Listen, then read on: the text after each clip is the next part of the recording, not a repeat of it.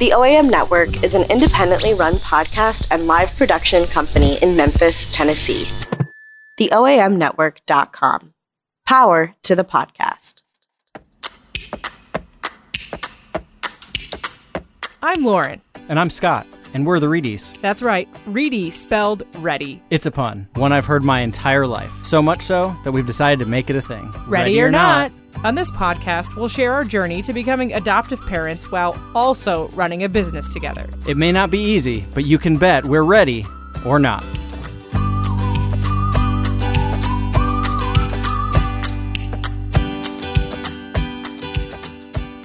Hello, and welcome to Ready or Not, a podcast about growing your family and your business. Recorded right here in our Midtown studio. And this week we're sharing a microphone, so it's getting real close and personal.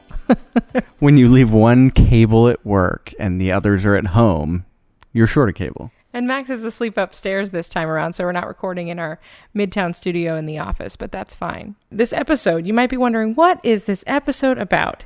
It's titled 345. That's because we have used some really great resources to help brainstorm some topics because we shuffled some cards, some topics we liked to talk about, and we said, let's turn this into a numbers game. So we're going to talk about three silly mistakes to avoid in life Four things you might not know about us. and five things we're excited about. Hence the name 345. But first, let's talk about something I forgot to mention in last week's episode. A really important question that we get asked quite a bit. Do you remember what that question is? I do not. The question is How could you possibly love a child that's not your own biological child? People ask us that. I asked that question before we adopted. To me, it's it's. I think it's an odd question, and I I feel like, and maybe this is wrong, but I feel like anybody who is a parent would get it because there's nothing that a child or like Max does to like earn you loving them. They don't like do something that's like, okay, now that's the thing. It's not like a relationship where like over time you like build that like through consistency of of caring about each other and showing that you care that, you know, you build love. It's like when the child is yours and you're the one responsible for them. And maybe that's that's part of it is you are all they have in the world. And when you know that, they don't know that, but you know that, that's just part of it. And once you open your heart to the love of a child, it doesn't matter whether that child was one that you created or that God created.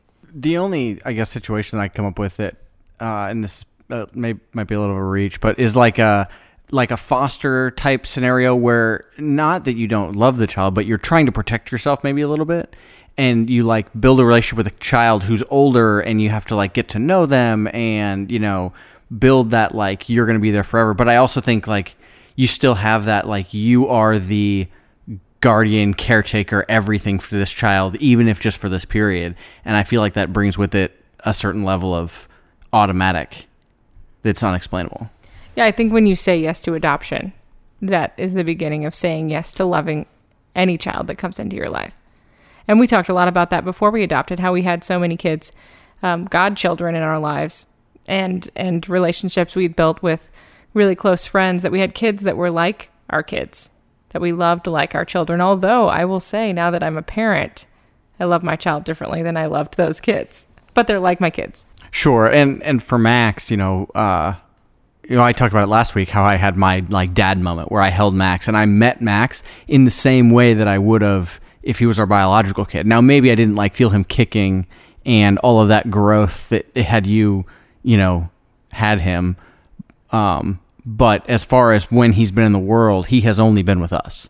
Outside of I guess save three hours before we got there he's been ours his entire life. He knows no nothing else. We know nothing else of his life.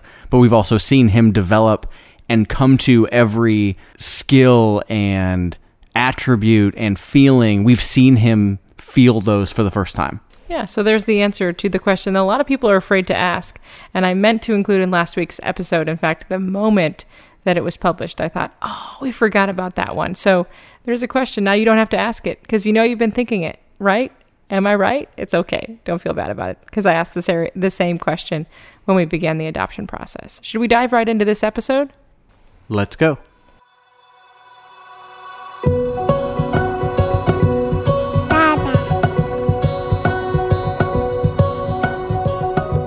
Okay, three silly mistakes to avoid in life. Scott, I'll let you start.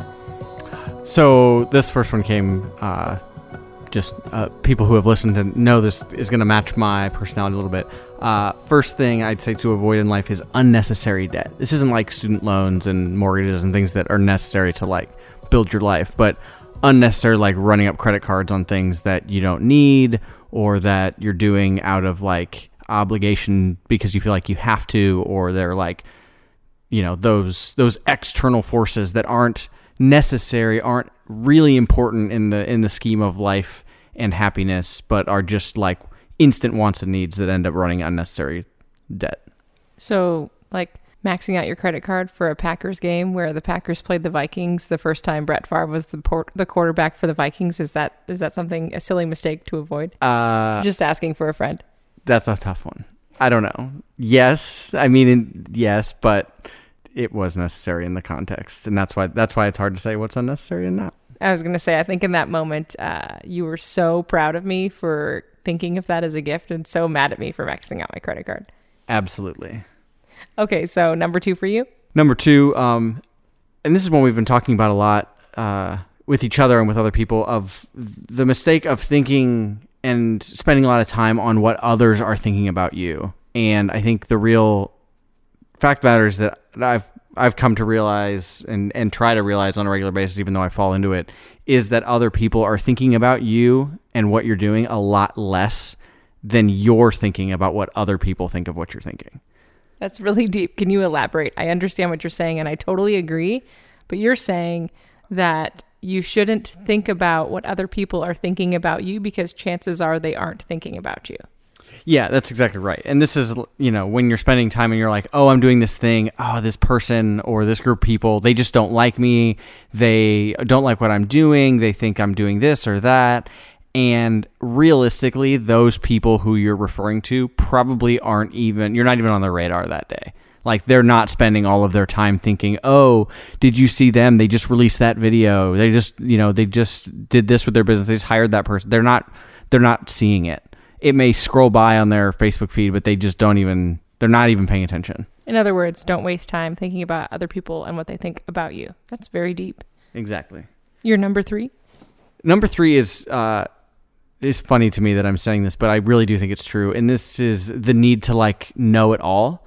I think it's really important and healthy, and something that I have actually worked on a lot at various stages of my life of of really being um, confident enough in myself to be able to tell and say that I don't know something. Now, I do read and try to consume and try to learn a lot of different things about a lot of different a, lot about a lot of different things. But I do think it's important to be able to um, recognize when you don't know something, admit that, and then either try to find the answer or defer to the experts and let them, you know, make that uh, figure that out. Well, and I would also say that I think one thing you're really good at that I remind myself to do often is um, on the same same note, don't be a know-it-all. So even if you do know all the answers, not saying I know all the answers, but even if you are the expert in the room, or even if um, you think you know a lot and could add to that, to not always have to be the first one to speak or have to be the last one to get your word in and just repeat what everyone else has said. Yeah, and I think that uh, to me that's come out a lot in uh, developing employees and bringing them out. And you know, there are things that we have figured out and we have learned that we could come right out with, but I think it's a lot more valuable to our employees and their long term growth to work through those things. So one of the things that I try to do is ask questions um, when we're going through things that Laura and I have been through. Um, or that I've been through in my professional life that I'm talking with either a coworker or you know one of our staff um, and working through a particular issue, asking a question or letting them work through and learn because you learn a lot better by doing than by telling someone telling you so.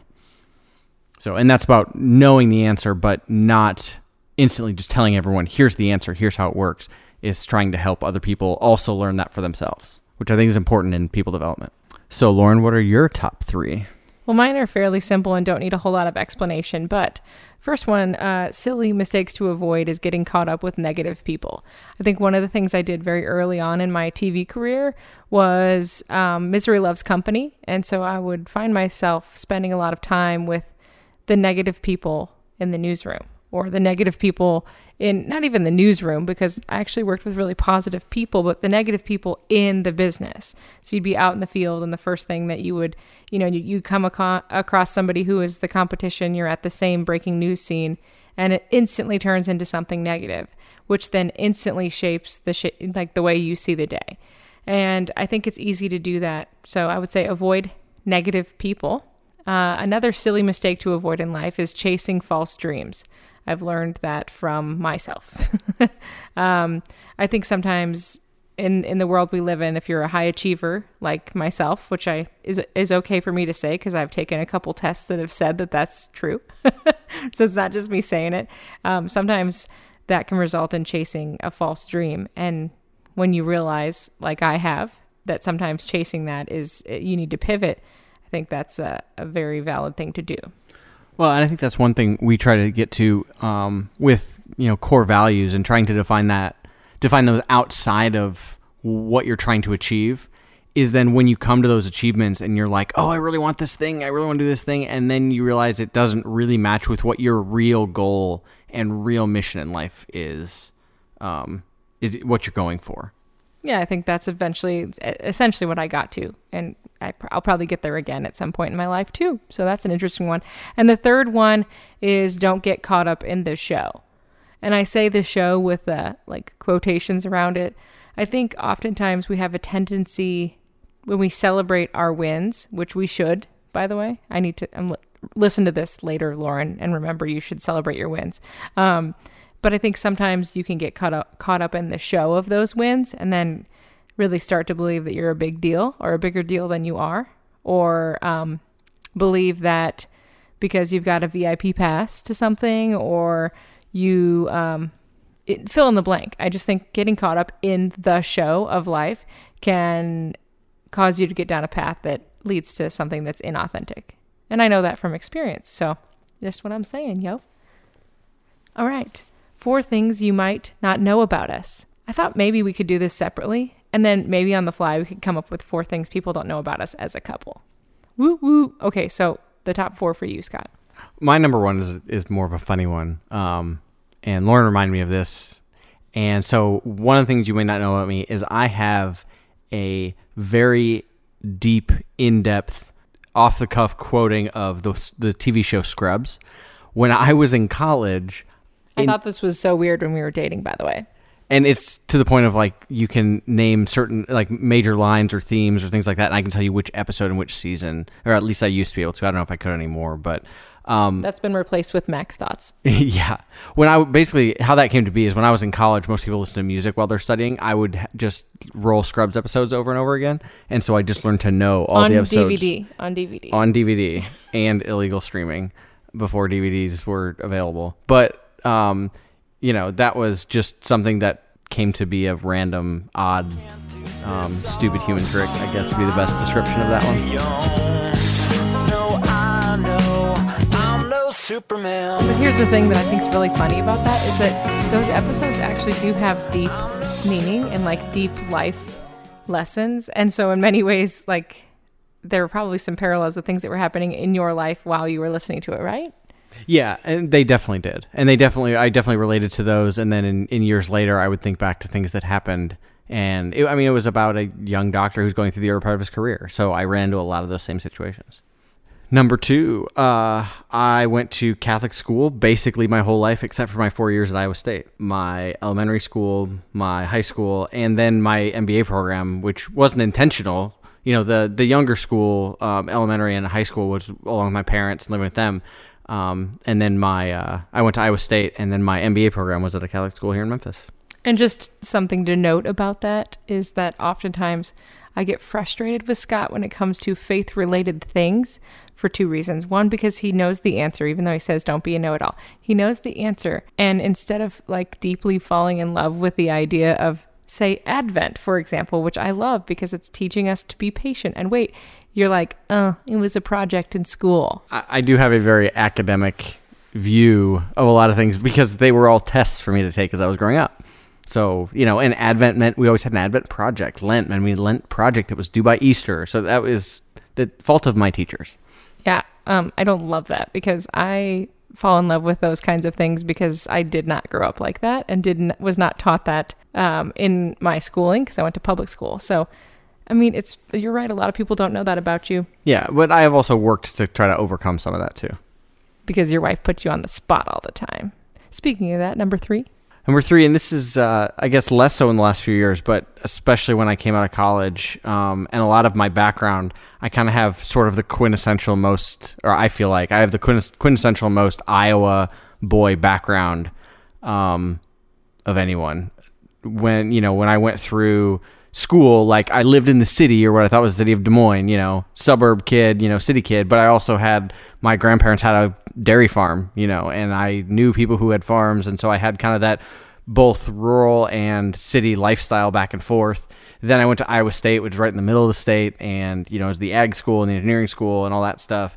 And then right after that, I my first job was at John Deere, which is a very you know Midwest Iowa company, and so I just have this like very very stereotypical Iowa background. And then you met a girl who was like, I want to move to Memphis, Tennessee. And you were like, Where's that? Number four, um, a lot of people, especially in the Memphis side of my life, don't know this. A lot of people I grew up with in Iowa do, but I was part of uh, the uh, drum line at my high school for a long time. We were um, successful. We did a lot of really cool things, um, some indoor, some outdoor, and I was just that was my high school. I was very into drum line and playing drums. Uh, still can kind of do it, but haven't done it in a long time. So Which drum did you play? I was the uh, lead bass drum for two years. Wow, that's so strange because that's my number one thing I thought people didn't know about me. Is your drumming? I am a drummer still. Yes. I have a drum set upstairs that I bought recently so that I had a instrument in the house. I suppose we're segueing into my things you don't know because I just hijacked yours. But my uh, one of the things a lot of people don't know about me is that I was the lead bass in my drum line. That's funny. What a weird thing we both have in common. Strange, strange, strange. Another thing, number two, people don't know about me is that I played hockey as a kid. And this one probably doesn't surprise a lot of our listeners, but I was the only girl on the Mighty Ducks. And I scored goals all the time. Don't act like you're not impressed, Scott. Number three, I thought this one was kind of funny just because it's like we both went to a throwback kind of thing that is goofy about us. Um, I won an Optimist Club speech competition when I was in middle school. You are totally not an optimist. it was called the theme was called optimism in my life and i wrote about music it's where the career started and number four uh, something people don't know about me is that i really love the moon like a full moon especially but the cycle of a moon is just beautiful to me and in my family there is a song by frank sinatra that is called i'll be seeing you in all the old familiar places. and it's a song about how as uh, whenever you're separated from your your love when you look at the moon you'll be looking at the moon and, and you'll be seeing that love I'll be looking at the moon, but I'll be seeing you. So whenever i look at the moon i think of my grandpa max who max is named after. But i also think about my grandma who is has been reunited with him.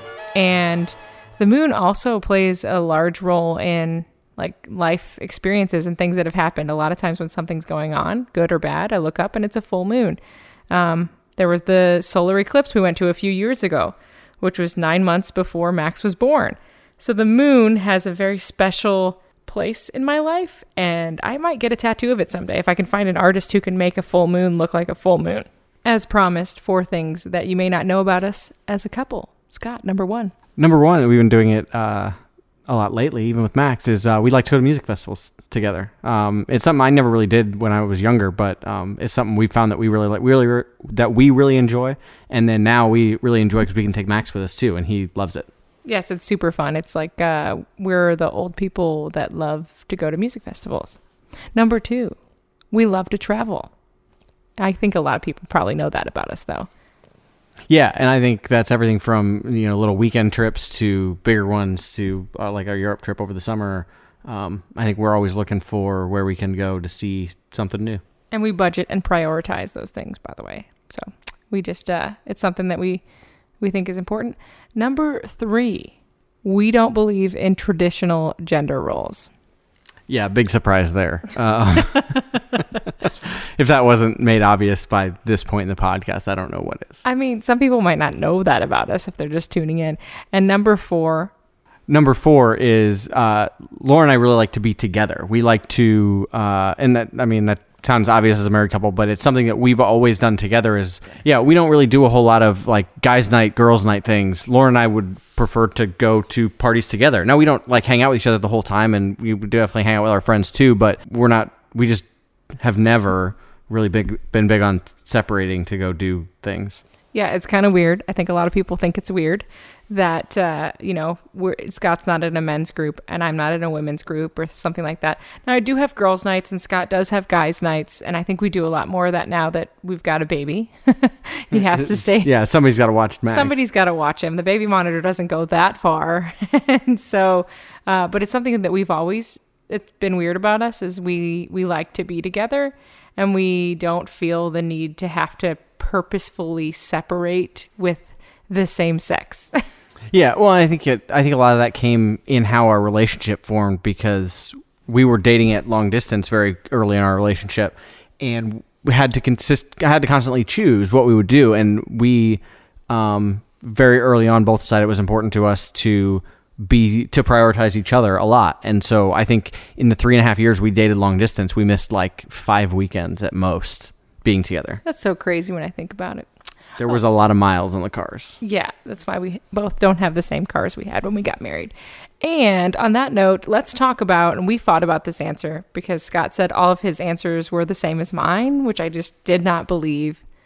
You're going to defend yourself, Scott. No, it's right. I mean, they were all the same as yours. so we're just going to answer this together. Uh, five things we're excited about. Number one, and I had to fight to say this one. Uh, Christmas with Max. We're so, excited. Yeah, I think he is really going to be on board with the whole Christmas thing and opening presents and getting excited for things. And He probably won't get Santa y- just yet, but that's fine. yeah, but I think he'll be excited about like having a box that he can tear open, and then there'll be something inside that he loves. So I'm excited for that. or he'll like the box better. Uh, number two, I'm excited to finish out the year at Forever Ready. We've got a lot going on right now. It's really exciting. It's very busy. This week we're covering a conference. In two weeks we're doing a Christmas concert. We're closing out the year with some really big projects, and the team's really excited. So that that makes me excited. Yeah, I agree. It's been a lot of fun to uh, watch the growth of the company this year and watch our team really take ownership of you know some of the projects that they're doing and they're taking lead roles on. Um, that's been part of our growth strategy is to is to you know let them feel like they own some of these projects, and so it's not always you know the Lauren show that they're helping out with, but um, they're really developing into their own style and voice and um, really connecting with some of the some of our uh, customers. And number three is the first time we're making this public, so there might be some gasps in the uh, in the podcast listening world. But we are going to or ex- exploring the option of expanding our business into other markets. Yeah, and we're taking that pretty seriously, um, and we think we have our first run um, identified, which will be uh, uh, Terrifyingly exciting. and disclosed at a later date. Super fun. Number four, one of our top listeners who may or may not listen this week due to pregnancy and having a baby and going into labor, but if she's listening, I'm super excited. We both cannot wait to go to Seattle after Christmas for New Year's to visit my best friend Michaela and her husband Nick and their new baby girl. Yes, that baby girl is due any day. Um, Michaela may listen to this while she's at the hospital. Let this be a part of your labor uh, playlist. story. We're so excited to visit her. I just cannot wait. It's going to be so fun. And number five, we're looking forward to 2020. Uh, we have our you know end of the year strategic planning coming up, so we can set our business goals. And I'm sure in all of our travel around Christmas, Laura and I will set our personal goals up. And so it's just really we're really excited for the next uh, next year. Yeah, I always think it's fun to have a fresh start. It's fun to reflect on how things went the in the past year, and I think it's also important to note that we're still like six weeks, eight, seven. We're several weeks out from the end of the year, so it's not like we're checking out and saying, "Woo, 2019 was great," but we are excited to start planning and thinking about 2020 because after all, that's what you're supposed to do, right? Yeah, and try to make each each year better than the last is kind of the goal. Or at least recover from the last. Let's be honest. Sure.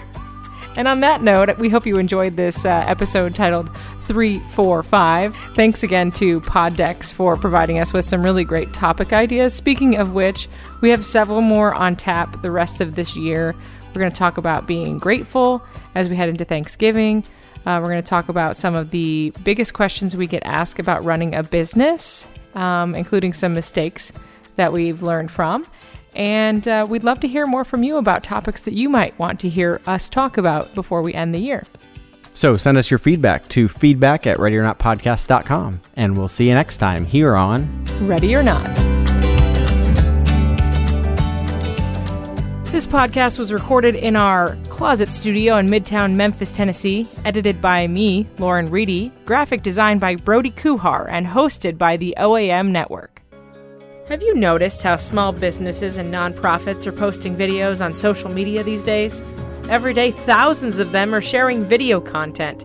But did you know you don't have to spend a fortune to invest in video for your brand? Forever Ready Productions is here to help you out. We make your work stand out while telling your story, but most importantly, getting it done in time to have an impact.